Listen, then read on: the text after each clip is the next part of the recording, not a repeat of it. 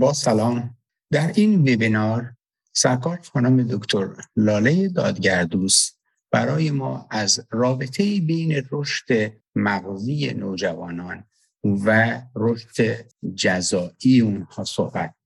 از این نظری موضوع رو برای ما باز می‌کنن و حائز اهمیت هست که ایشون اولا متخصص هستند در زمینه روانپزشکی قانونی در کانادا و سالها در زمینه مسئولیت کیفری مجرمین به خصوص در رابطه با اون دسته از مجرمینی که اقدام به تجاوز جنسی کردن کار کردن و در نهایت با فرمایشات ایشون ما به این نتیجه می‌تونیم برسیم که چگونه رابطه مستقیمی بین رشد مغزی نوجوانان و میزان مسئولیت کیفری اونها وجود داره و در نهایت تمامی نوجوانان کمتر از 18 سال فاقد مسئولیت کیفری کامل هستند.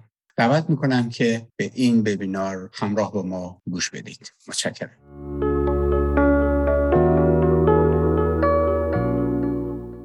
از همه می‌خواستم بهتون بگم که من امروز می‌خوام در مورد رشد غذایی و اینکه چه چیزهایی اصلا باعث رشد میشه از نظر ادراکی و روانشناسی و اجتماعی صحبت کنم و بعدم در مورد تاثیرات تراما روی تصمیم گیری افراد و حتی گاهن رفتار مجرمانه افراد به خصوص نوجوانان صحبت کنم. یکی از دلایلی که در بسیاری از سیستم های غذایی به خصوص سیستم های غذایی بدوی تر تنبیه بسیار زیاد یا شدیدی برای جرایم به خصوصی مثل حالا قتل یا جرایم خشونتبار در نظر گرفته شده. اینه که طبعا فرد رو از ارتکاب این جرم بترسونن و قبل از اینکه فرد این جرم رو بخواد انجام بده عواقب کار رو در نظر بگیره و فکر کنه به اون عواقب کار و شاید این باعث بشه که اون جرم رو انجام نده. و بنا رو برای می‌گیریم که اگه فردی فرد بزرگسالی مرتکب چنین جرمی شده با دونستن ریسک و عواقب احتمالیش بوده و خب حالا باید های این کاری که کرده رو پرداخت کنه. حالا موضوع این که چقدر این مسئله واقعا اثر می‌کنه در جوامع و میزان جرم رو پایین میاره خودش کاملا قابل بحثه و می‌تونه زمان دیگه ای داشته باشه. اما صحبت من اینه که سیستمی که با نوجوانان هم دقیقا همین برخورد رو می‌کنه و نوجوانها و بزرگسالان رو در قدرت تشخیص و تصمیم گیری منطقیشون برابر می‌دونه و طبیعتا با نوجوانان هم همون برخوردی رو داره که با بزرگسالان داره. چون که اساس رو بر این می‌گیره که نوجوانان و بزرگسالان در قدرت تشخیص و تصمیم گیریشون یکسان هستن. ولی در سیستم های غذایی مدرنتر که بیشترشون پالیسی ها و قانون هاشون روی نتایج تحقیقات جدید هستش. به علت اینکه تحقیقات علمی خیلی نشون میده که نوجوانان از لحاظ رشد روانی و ادراکی هنوز به بلوغ کافی نرسیدن و مدل تصمیم گیریشون مثل بزرگترها نیست. سیستم های غذایی نوجوانان به وجود اومده که از راهکارهای دیگه استفاده می‌کنن برای نوجوانانی که جرم انجام میدن و تا حد ممکن اونها رو اصلا وارد سیستم غذایی که با بزرگسالان دیل می‌کنه نمی‌کنن. حالا من می‌خواستم بیشتر امروز یک مقدار در مورد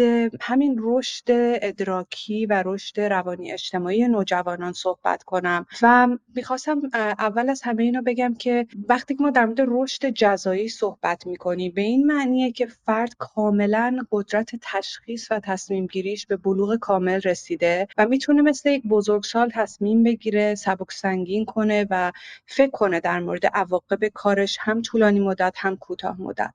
و حالا قانون هایی که شامل بزرگسالان میشه در این حال می‌تونه شامل اونها هم بشه. اما برای اینکه یک فرد به همچین بلوغی برسه دو تا عامل هست که اینا در کنار هم رشد می‌کنن و باید این دوتا به بلوغ رسیده باشن. یکی رشد ادراکی هستش و رشد تشخیصی فکری و یکی رشد روانی اجتماعی هستش که هر دو اینها مکمل همدیگه هستن و تقریبا هم در روند رشد انسان ها همزمان به وجود میان. هر دوی اینها باید به یک تکاملی برسن تا قدرت تصمیم گیری توی فرد به رشد و بلوغ برسه. و من برای همین می‌خواستم در مورد هر دوی اینها به صورت جداگانه صحبتی انجام بدم. اولیش که همون رشد ادراکی یا cognitive هستش در انگلیسی رشد تشخیص فکری هست. به معنی توانایی اینه که یه فرد بتونه در تصمیم گیری ریسک و ضرر و منفعت رفتارش رو هم در کوتاه مدت و هم در بلند مدت در نظر بگیره و تصمیمات آنی و احساسی رو تو کنترل خودش در بیاره. با وجود اینکه احساساتش وجود داره یا زیاده بتونه هنوز تصمیم بگیره می‌خواد چیکار کنه. حالا هر کاری می‌خواد مثلا جرم باشه یا نباشه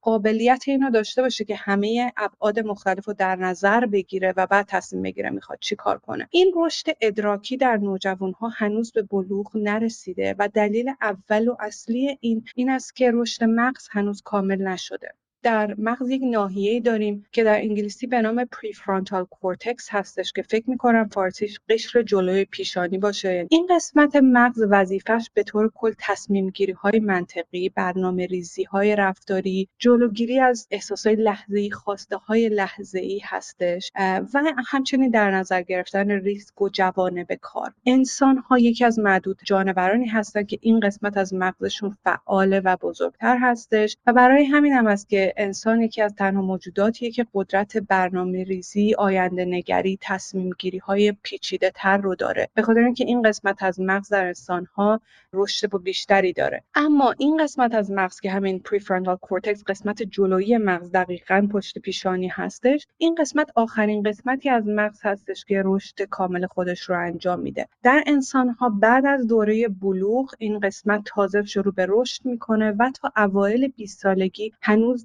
رشدش کامل نشده و داره رشد می‌کنه. حتی تحقیقات جدید نشون میده که حتی این رشد تا اواسط 20 سالگی هنوز کامل کامل نشده. هرچند بعد از 20 سالگی به پختگی می‌رسه اما هنوز ثابت ثابت نشده تغییراتش. خب در نوجوانان این مسئله یه ذره شدیدتر هم هستش. به خاطر اینکه دقیقا همونطور که گفتم رشد این قسمت از مغز در نوجوانی شروع میشه بعد نوجوانی موقعی که تقریبا دیگه بدن داره برای بزرگسالی آماده میشه. در این دوره از زندگی در قسمت prefrontal cortex یا همین قسمت جلویی مغز یک سری از سلول های خاکستری اصلا کم میشن و علتش اینه که در مغز یک پدیده داره به وجود میاد به نام pruning توضیحش اینه که در واقع مغز داره سلول هایی که احتیاج نداره رو از بین می‌بره و شکلگیری سلول هایی رو انجام میده که در بزرگسالی به اونها احتیاج داره. بنابراین این قسمت از مغز در نوجوانان هنوز به رشد کامل خودش نرسیده و دچار تغییرات بسیار زیادی هستش. به خاطر که یک سری سلول ها دارن از بین میرن و یک سری سلول ها هم به وجود میان. و برای همین خب به هر حال تصمیم گیری منطقی در نوجوانان هنوز اونقدر قدرت خودش رو پیدا نکرده.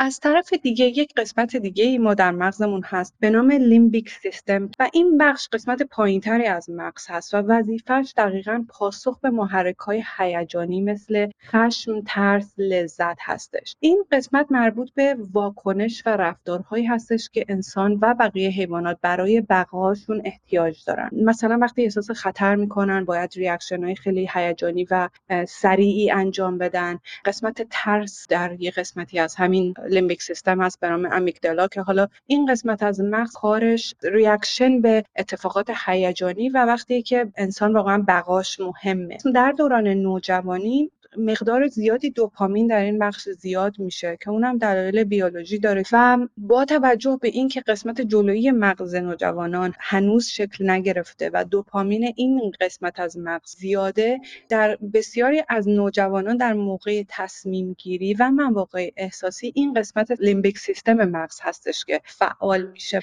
همچنین یه اتفاق دیگه ای که داره در مغز نوجوانان می‌رسه اینه که هنوز ارتباط بین این دو قسمت از مغز که قسمت جلویی و limbic system هست کامل شکل نگرفته. برای اینکه مغز هنوز داره رشد می‌کنه و خودش رو می‌سازه. بنابراین وقتی که یک نوجوان reaction احساسی داره به یه موضوعی زمان بیشتری طول می‌کشه تا قسمت جلویی مغزش فعال بشه بتونه اتفاق رو بررسی کنه جوانب مختلف رو در نظر بگیره. و برای همینه که نوجوانها خیلی بیشتر احساسی عمل می‌کنن.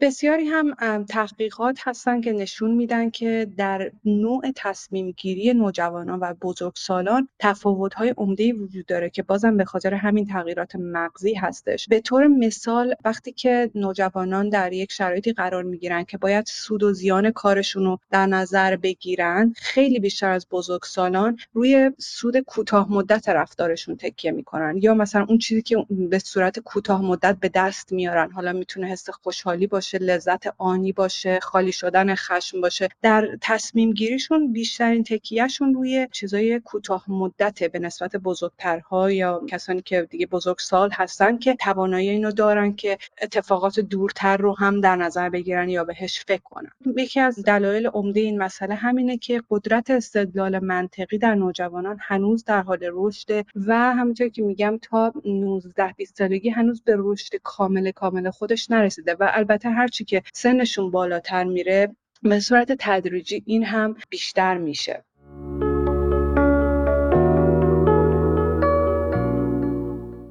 مبحث بعدی که بازم در مورد رشد جزایی و تصمیم گیری خیلی مهمه در رابطه با بلوغ روانی و اجتماعی هستش که به اندازه همون بلوغ فکری مهم هست و خیلی از اتفاقاتی که میفته همزمان هست با بلوغ فکری و به همدیگه کاملا ربط دارن. و من می‌خواستم اینجا به سه نکته اصلی اشاره کنم که در بلوغ روانی و اجتماعی به وجود میاد که می‌تونه به تصمیم گیری و رشد جزایی ربط داشته باشه.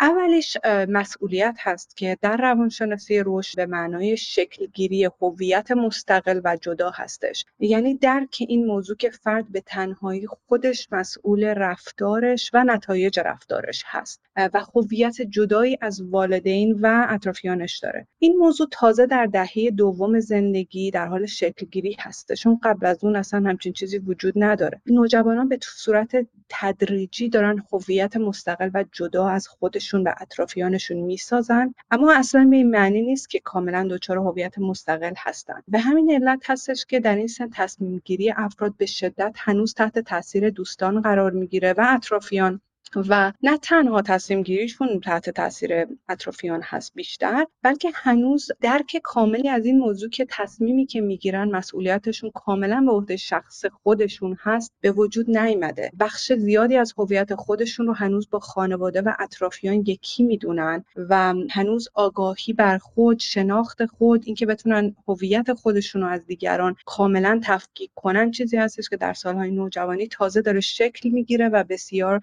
شکننده هستش و طبق تحقیقاتی که انجام شده افرادی که قادر هستند تشخیص هویت خودشون رو از دیگران بدن به طور کل و تصمیمهای پخته تری دارند و بیشتر تعمل می‌کنن بر اساس تحقیقاتی که توی زمینه روانشناسی رشد انجام شده سنین 10 تا 18 سالگی سالهایی که افراد خب خیلی تحت تاثیر محیط و اطرافیان هستن حالا چه خانواده چه دوستان. هویت کاملا جدا و تفکیک شده بعد از 18 سالگی و حتی تا اوایل دهه 20 سالگی طول می‌کشه. و اگر دقت کنیم می‌بینید که اینا همه همزمان هست با همون رشد مغزی که قبلا در موردش صحبت کردم.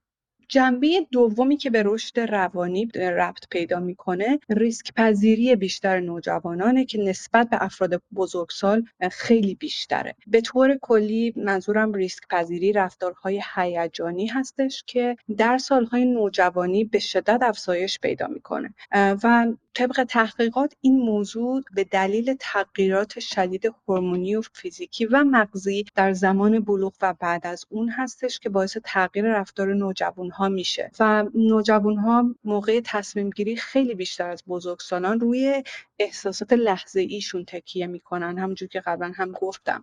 نتیجه تحقیقات نشون میده که این نوع تصمیمات لحظه ای و تکیه بر احساسات آنی از چهار سالگی تا حدود 15 سالگی حدودا ثابته و از 15 تا 19 یه دفعه به اوج خودش می‌رسه. یعنی افراد حتی بیشتر از دوران کودکیشون رفتارهای احساسی و آنی انجام میدن. و از 19 سالگی به بعد تا اواسط دهه 20 یواش یواش آروم میشه و به یه ثباتی می‌رسه. یعنی چیزی که می‌خوام بهتون بگم اینه که دقیقا از 15 تا 19 سالگی سالهایی که رفتار انسانها حتی بیشتر از چیزی که در کودکی بوده از روی احساسات آنی هستش تصمیم گیری هاشون روی پذیری خیلی بالا. چیز دیگه هم که فکر کنم مهم اضافه کنم اینه که این رابطه تحت تاثیر محیط هم هست. یعنی اینکه نوجوانانی که تو محیط آرومتر و کم استرستری زندگی می‌کنن خب کمتر رفتارهای خیلی احساسی و لحظه ای دارن. باز هم به نسبت بزرگسالان خب بیشتر دارن. ولی جوانانی که تو محیط های بسیار ناآرام زندگی می‌کنن خب این شرایط براشون سختره و بیشتر تصمیمات عجولانه تری می‌گیرن. مطلب دیگه که به نظر من خیلی مهمه بگم اینه که در مقایسه با بزرگسالان نوجوانان وقتی که در شرایط احساسی و هیجانی قرار می‌گیرند بیشتر تصمیمات آنی می‌گیرند و متاسفانه گاهی اوقات وقتی که این نوجوانان رو مثلا توسط دادگاه داره رشد عقلیشون بررسی میشه چون موقعی که داره بررسی میشه اونا الان تو اون شرایط بسیار هیجانی یا مثلا شرایط خیلی احساس خشم و عصبانیت کنن نیستن. خب شاید اون نوع تصمیم گیریشون اونقدر آنی نباشه کمتر شده باشه و به نظر بیاد که خب این فرد خب رشد عقلی سالمی در حالی که این توی تحقیقات مشخص شده که نوجوانان موقعی که در شرایط هیجانی و احساسی شدید قرار می‌گیرن خیلی بیشتر از بزرگسالان رفتارهای آنی و لحظه ای انجام میدن. مسئله آخری که می‌خواستم در موردش صحبت کنم رشد روانی و اجتماعی نوجوانان که بازم همه اینا به هم ربط دارن تشخیص ابعاد مختلف یه موضوع هستش که پرسپکتیو بهش میگن در انگلیسی که فرد بتونه وقتی که یه موضوعی جلوش هستش همه تبعات مختلفش رو در نظر بگیره بهش فکر کنه راه های مختلفی که می‌تونه با این مسئله دیل کنه رو در نظر بگیره تبعات کوتاه مدت بلند مدت همه اینها با همدیگه یه مسئله هست که بهش پرسپکتیو میگن که این توانایی در افراد تا 18 سالگی هنوز به طور کامل شکل نگرفته و در حال رشد هستش و تحقیقات نشون میده که هرچی سن نوجوان ها بیشتر میشه قابلیت این که برای حل موضوع به زوایای مختلف فکر کنن و راهکار پیدا کنن بیشتر میشه. اما هنوز در 18 سالگی شکل نگرفته. تحقیقات خیلی زیادی هست که مثلا بچه های 10 ساله 15 ساله 18 ساله رو بهشون یه دونه یه مشکلی رو میدن میگن اینو حل کنید. و کاملا نشون داده میشه که افراد زیر 18 سال هنوز اصلا قابلیت این که وقتی یه مشکلی بهشون میدن راههای مختلف برای حل موضوع پیدا کنن هنوز توشون خیلی کمه. یعنی سریعا یه راهو پیدا می‌کنن و نمی‌تونن به راههای دیگه برای حل مسئله یا موضوع فکر کنن. و قدرت تصمیم گیری منطقی هم و در نظر گرفتن راهکارهای مختلف عواقب اینم دقیقا چیزیه که بین 14 تا 16 سالگی افت می‌کنه و باز به تدریج بعد از 16 سالگی تا اوایل 20 سالگی افزایش پیدا می‌کنه. و بازم مطابق است با همون تغییراتی که داره در مغز رخ میده و تغییرات هورمونی.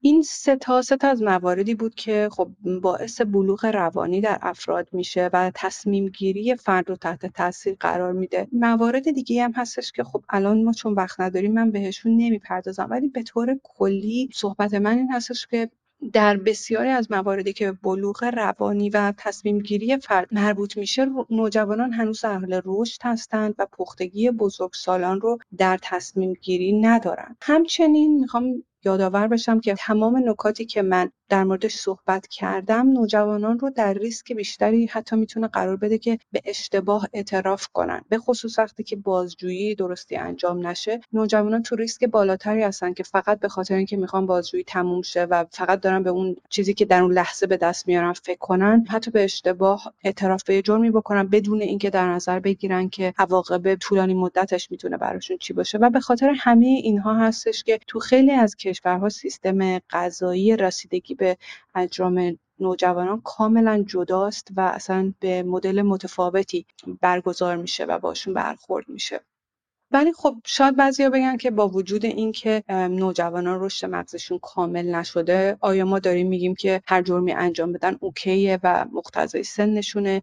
که اصلا اینطوری نیستش. ولی حرفی که من دارم می‌زنم اینه که وقتی که تحقیقات علمی نشون میده نوجوانان رشد مغزی و روانی کاملی هنوز پیدا نکردن و قدرت تصمیم گیریشون به پختگی و پیچیدگی بزرگسالان نرسیده پس سیستم غذایی هم نباید با اونها همون رفتاری رو داشته باشه که با یک بزرگ سال داره. بلکه باید بتونه باهاشون رفتارهایی داشته باشه که مناسب با سنشون باشه. یه مسئله دیگه هم که می‌خواستم عنوان کنم اینه که به همین دلایل ویژگی هایی که من مطرح کردم در مورد نوجوانان به طور کلی خیلی اوقات وقتی که از نوجوانان داره تست های شخصیت انجام میشه تست های ریسک خشونت مثل سایکوپاتی انجام میشه به دلیل ویژگی هایی که نوجوانان دارن شخصا نمره های بالایی می‌گیرن توی این تست ها که می‌تونه صرفا نشان دهنده وجود این بیماری ها نباشه و ویژگی هایی باشه که نوجوانان به طور کلی دارن.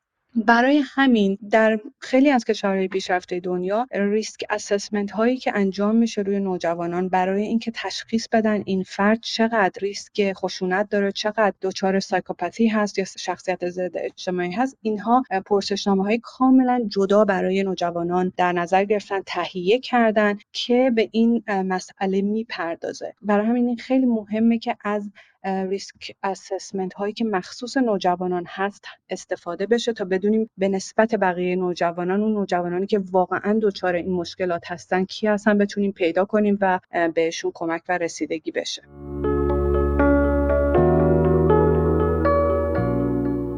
قسمت دوم چیزی که من می‌خواستم در موردش صحبت بکنم تراما هستش و آثار تراماهای بچگی روی افراد. تراما در سنین کودکی شامل آزار جسمی، روحی، جنسی مشاهده خشونت خانوادگی یا حتی مشاهده خشونت در اجتماع اعتیاد پدر و مادر مرگ پدر و مادر یا افراد نزدیک به کودک و مسائلی از این قبیل میشه و خیلی موارد رو در بر می‌گیره. و تراما در سن کودکی می‌تونه انسان رو در معرض ریسک بسیاری از بیماری های روانی قرار بده در معرض اعتیاد و حتی خودکشی و اینکه باعث میشه که فرد خیلی ایمپالسیو بشه که در فارسی اینه که رفتارهای آنی و هیجانی انجام بده و من الان توضیح میدم که چرا. و قبل از اینکه البته اونو توضیح بدم می‌خواستم مثلا در مورد اینکه تراما چطور روی بدن اثر می‌ذاره توضیح بدم. مثلا ما وقتی که به عنوان انسان یا حتی این موضوع در موجودات دیگه هم صدق می‌کنه وقتی که مثلا یه خرس به ما حمله می‌کنه یا در خطر قرار می‌گیریم خطر جانی یا حتی فکر می‌کنیم در خطر جانی قرار گرفتیم بدن ما سریعا وارد حالتی میشه که تو انگلیسی بهش fight or flight میگن. یعنی بدن به سرعت آماده میشه که یا بتونه بجنگه یا فرار کنه.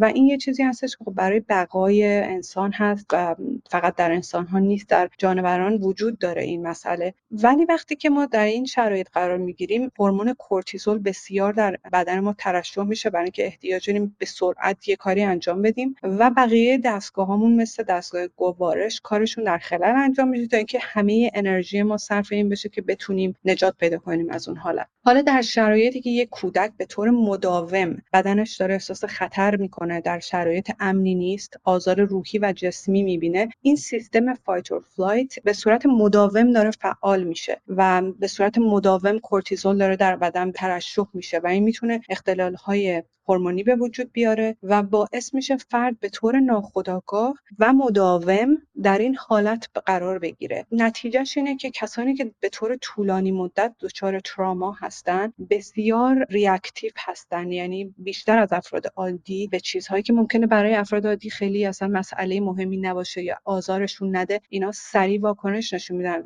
و به خاطر اینه که به طور کل کورتیزول تو بدنشون بیشتر ترشح شده و به طور دائم و بدنشون ناخودآگاه همش آماده یه اتفاق بد بعدی خواهد بود. برای اینکه یاد گرفته این نرم زندگیش هستش. و به طور کلی این افراد بسیار ریاکتیو تر از افرادی هستن که دچار تراماهای طولانی نبودن. اما چیزی که شاید از اون هم مهمتر باشه در تاثیر تراما در رفتار مجرمانه اتفاقیه که تراما وقتی که به صورت طولانی وجود داره روی مغز میفته. تراماهای طولانی می‌تونن مغز رو و قسمتی از مغز و کارش رو مختل کنن. به طور دقیق تر تراما روی همون قسمت prefrontal cortex که براتون عرض کردم قسمت جلویی مغز هست و قسمت تصمیم گیری درست و منطقی رو داره روی اون آسیب های بسیار زیادی می‌زنه و هرچی مدت تراما طولانی تر باشه این آسیب ها طولانی تر و شدیدتر میشه. ممکنه یه فرد کاملا عادی به نظر بیاد در جامعه یعنی شما اینو وقتی می‌بینید احساس می‌کنید این چه آدم مثلا یه آدم یکی بیماری داره. اما به خاطر آسیبی که به قسمت جلویی مغزش رسیده در اثر تراماهای طولانی قدرت تصمیم گیری منطقیش کمتره. جلوگیری از اینکه بتونه جلوی خودش رو بگیره تصمیمات آنی و احساسیش منج کردن رفتارش و احساساتش کاملا دچار مشکله.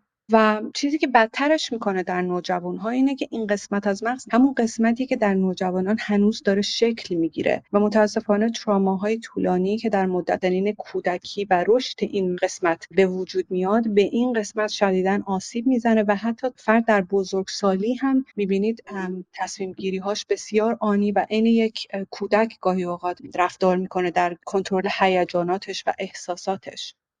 حالا می‌خواستم در مورد تراما و نوجوانانی که جرم انجام میدن به یه صحبت کوتاهی داشته باشم. تحقیقاتی که تو آمریکای شمالی انجام شده نشون میده که 90 درصد از نوجوانانی که با سیستم غذایی درگیر هستن دچار ترامای طولانی مدت بودن یعنی سالها دچار تراما بودن و در اکثر این افراد این تراما از سنین خیلی کم شروع شده میانگین پنج سالگی و در فرمهای مختلف هم بوده. مثلا هم خشونت جسمی روحی جنسی مشاهده خشونت خانگی؟ یعنی چند تا بوده؟ یعنی اینطوری هم دیگه فقط دوچاره یه نوع خشونت بودن که البته اونم خودش می‌تونه مسئله ساز بشه. اما چیزی که می‌خوام در موردش صحبت کنم که به نظر من خیلی مهمه در مورد نوجوانانی که جرایم سنگین و جدی مثل قتل خشونت های زیاد یا جرایمی که توش خشونت های زیاده انجام دادن. طبق تحقیقاتی که انجام شده این افراد به نسبت بقیه نوجوانانی که جرم انجام دادن یعنی ما اینجا داریم اینها رو با بقیه نوجوانان مجرم مقایسه می‌کنیم. جوانانی که جرایم بسیار سنگینی مثل قتل انجام دادن در مقایسه با نوجوانانی که جرایم دیگه انجام دادن. این افراد به نسبت تراماهای بسیار زیادتری رو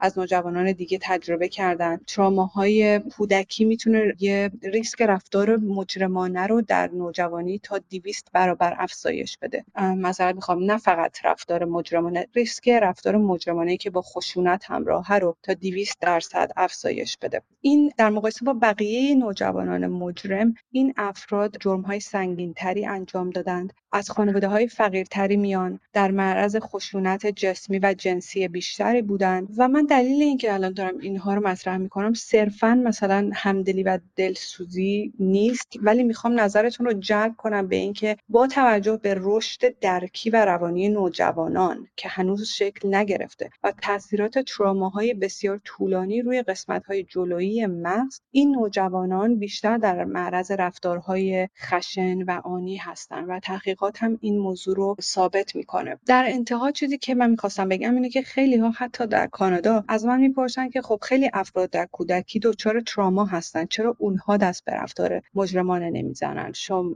اگه اینطوره پس چرا هر کسی که تراماهای زیاد داشته مجرم نمیشه؟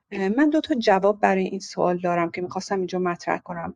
اول اینکه همونطور که تراما یه risk factor حساب میشه و احتمال رفتار مجرمانه رو می‌تونه در نوجوانان افزایش بده یه مسئله دیگه هم ما داریم به نام protective factor که حفاظت می‌کنه از نوجوانان. چیزهایی حتی به سادگی رفتار سالم با حداقل یک فرد بزرگسال در خانواده یا حتی مدرسه، هوش خود بچه روابط اجتماعی با افرادی که مجرم نیستن حتی محله ای که فرد توش بزرگ میشه وضعیت مالی متوسط حالا نه خیلی خوب حتی متوسط. همه اینها می‌تونه سرنوشت دو نفر رو که دچار تراماهای طولانی مدت شدن از هم جدا بکنه. یعنی دو نفری که می‌بینید تراماهای خیلی طولانی داشتن یکیشون یه سری protective ها داشته مثل مثلا یه رفتار سالم که حداقل یک بزرگسال در زندگیش که می‌تونه بهش تکیه کنه می‌تونه رابطه سالمی باش داشته باشه یا خیلی مسائل دیگه. و می‌بینید که سرنوشت اونها ممکنه کاملا جدا رقم بخوره. مسئله دومی هم که به نظر من خیلی مهمه اینه که همه ما انسان ها موقعی که به دنیا میایم یه سری قابلیت ها و